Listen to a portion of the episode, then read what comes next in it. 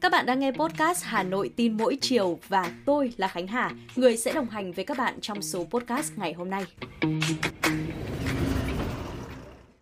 Vâng, hôm nay đã là thứ hai đầu tuần rồi và không biết là một tuần mới của các bạn đã bắt đầu như thế nào. Còn tôi thì ờ, không thể làm việc ờ, gọi là tập trung tối đa được khi mà bị quá nhiều những tin nhắn và cuộc gọi rác làm phiền. Và chỉ trong một buổi làm việc từ 8 giờ sáng đến 12 giờ trưa thôi thì tôi đã nhận được ờ, xương xương có 5 cái tin nhắn quảng cáo đủ các thể loại trong điện thoại của mình. Nếu tính chung với số tin rác trong tuần trước thì ước tính là tôi phải nhận được hơn chục tin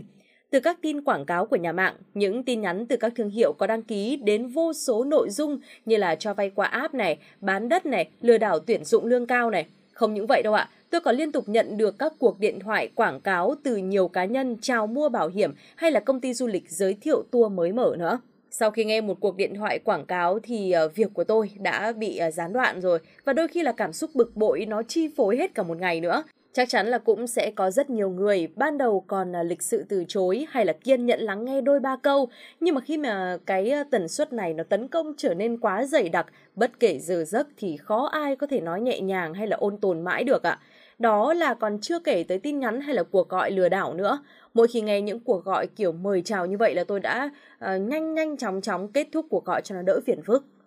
Cứ ngỡ là sau đợt giả soát và đăng ký sim chính chủ, rác viễn thông sẽ bị ờ, triệt tiêu, người dùng điện thoại di động không còn bị khủng bố, quấy rầy hay là lừa đảo nữa. Thế nhưng tin nhắn rác vẫn xuất hiện, cuộc gọi rác vẫn trêu ngươi khách hàng, cuộc gọi chuẩn hóa sim chính chủ cùng những cam kết của nhà mạng dường như là vẫn chưa phát huy tác dụng ngăn chặn sự quấy rối dai dẳng và tinh vi ẩn mình dưới nhiều vỏ bọc như vậy. Trong báo cáo sơ kết 6 tháng đầu năm 2023 thì Bộ Thông tin và Truyền thông cũng thừa nhận là uh, chưa thể khắc phục triệt để tình trạng SIM không chính chủ, SIM chưa chuẩn hóa thông tin thuê bao ảnh hưởng lớn đến xã hội người dân hay là khách hàng viễn thông.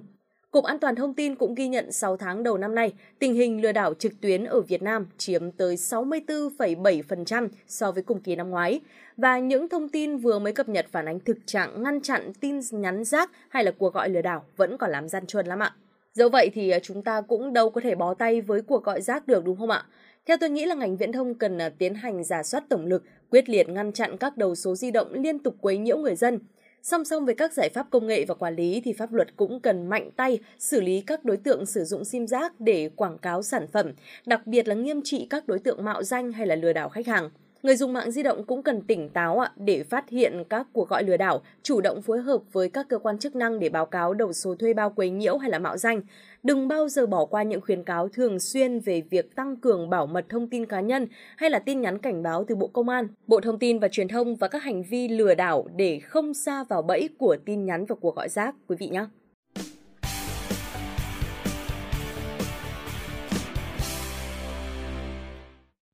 Hình thức thanh toán qua mã QR code đang ngày càng trở nên phổ biến ở Việt Nam trong những năm qua. Đi ra đường thì ờ, tôi hay là các bạn cũng chẳng cần phải mang theo nhiều tiền mặt nữa, mà chỉ cần một chiếc điện thoại thông minh thôi là đã có thể thực hiện thanh toán một cách nhanh chóng rồi. Và thay vì nhập tên ngân hàng hay là số tài khoản lích ca lích kích nghe nó nhiều con số đau đầu như trước, thì bây giờ chúng ta chỉ cần quét một cái mã thôi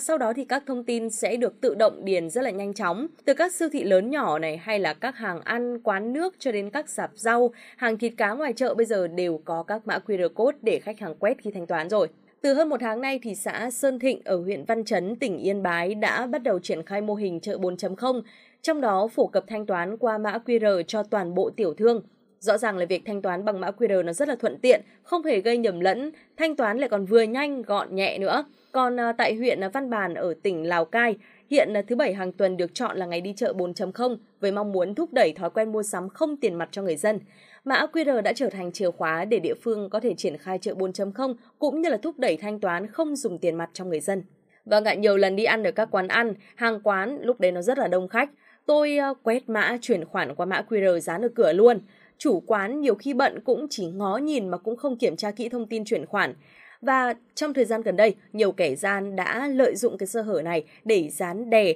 hoặc là đặt biển có mã QR code của tài khoản giả mạo tại điểm thanh toán mã QR code của cửa hàng hay là nhà hàng để lừa đảo khách hàng và chiếm đoạt tiền chuyển khoản tới mã QR code. Lợi dụng các chủ cửa hàng khi không để ý thì các đối tượng này đã dán đè mã QR code ngân hàng bằng một mã QR code giả mạo khác. Sau đó khi khách hàng mua hàng và chuyển khoản mới phát hiện mã QR chính gốc không phải là của chủ cửa hàng và bị chiếm đoạt số tiền không ít đâu ạ. Tại nhiều cửa hàng thì mã QR thường được in và đóng khung đặt trên quầy, một số còn à, sao thành nhiều bản dán tại nhiều khu vực trong cửa hàng. Đây cũng là kẽ hở khiến ờ, kẻ gian dán đè và đánh cháo địa chỉ nhận tiền. Thời gian qua hình thức giả mạo này đã được ghi nhận ờ, dù chưa thực sự là quá phổ biến. Tuy nhiên là cái sự nguy hiểm nằm ở việc kẻ xấu có thể dễ dàng thực hiện bằng cách đóng vai khách hàng, dán mã QR mới trong vài giây thôi, sau đó chọn mua món hàng với giá trị lớn.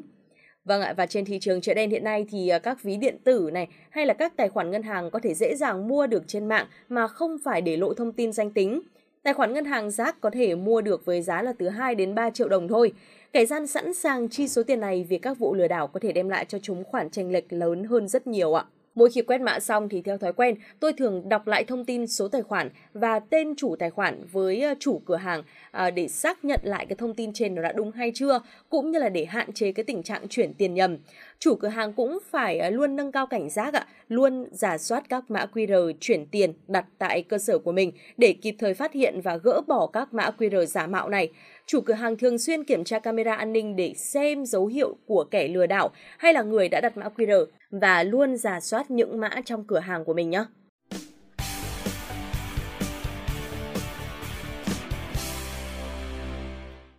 Không biết là quý vị thích mua sắm ở đâu chứ tôi thì ờ, rất thích mua sắm ở siêu thị hay là các trung tâm thương mại bởi vì ờ, giá cả niêm yết này, xuất xứ rõ ràng này, nhưng cũng có những mặt hàng khó có thể tìm mua ở những địa điểm này. Đôi khi là ra các chợ dân sinh để mua thì lại sợ tình trạng chặt chém rồi lại mặc cả rất là phiền hà. À, tôi cũng không giỏi trong cái việc đi chợ mặc cả cho lắm thế nên là cũng sợ bị mua đắt hay là mua hớ. Tuy nhiên thì cũng không phải là tiểu thương nào cũng nói thách và trên thực tế thì không ít tiểu thương kinh doanh buôn bán tại các chợ truyền thống thường có suy nghĩ việc ờ, nói thách hết giá đặc biệt đối với khách nước ngoài. Một món hàng có giá trị ờ, gấp lên nhiều lần, thậm chí là hàng chục lần so với giá trị thực cũng là điều bình thường vì họ cho rằng những khách hàng này là những người nhiều tiền. Vâng ạ, mới đây thì uh, câu chuyện của một tiểu thương kinh doanh buôn bán tại chợ Bến Thành, quận 1 thành phố Hồ Chí Minh nói thách hết giá đối với khách hàng người Nhật Bản, ba đôi tất với giá là 700.000 đồng đang gây xôn xao và bức xúc trong dư luận.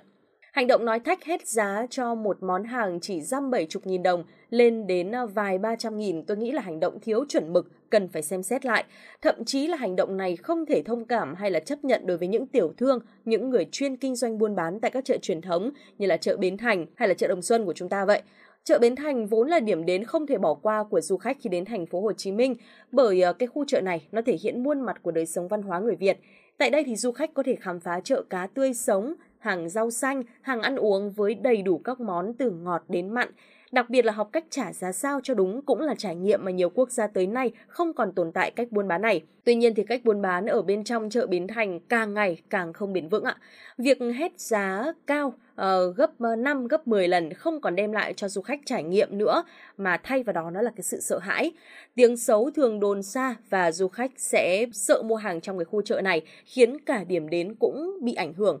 Hiện nay thì nhiều khách du lịch quốc tế khi sang Việt Nam du lịch đã bỏ thời gian để nghiên cứu và tìm hiểu rất kỹ lưỡng tại các điểm đến cũng như là các điểm tham quan, điểm mua sắm và biết đâu là món hàng thực sự có giá trị và các điểm nào chặt chém để cảnh giác.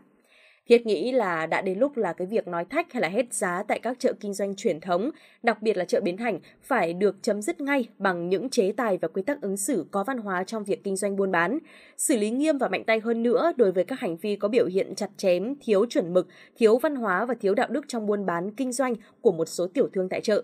Ngoài ra thì việc buôn bán kinh doanh hàng hóa tại các chợ truyền thống trong thời gian tới cũng cần phải được đi vào nề nếp hơn, bài bản hơn và có hiệu quả hơn nhằm tạo được nét văn hóa và sự thiện cảm hơn cho khách hàng và du khách. Tất cả các món hàng dù là nhỏ nhất cũng cần phải công khai minh bạch giá cả. Đó là văn hóa trong buôn bán kinh doanh và cũng là cách để khách hàng cũng như là du khách trong và ngoài nước an tâm hơn khi du lịch tham quan và mua sắm ở các chợ truyền thống Việt Nam ta. Và vừa rồi là những chia sẻ của tôi về những thông tin đáng chú ý trong ngày hôm nay. Câu chuyện của bạn là gì? Vấn đề gì khiến bạn quan tâm nhất? Đừng ngần ngại để lại bình luận ở phía bên dưới để số sau chúng ta có thể cùng nhau ngồi xuống và bàn luận nhé. Còn bây giờ thì xin chào và hẹn gặp lại.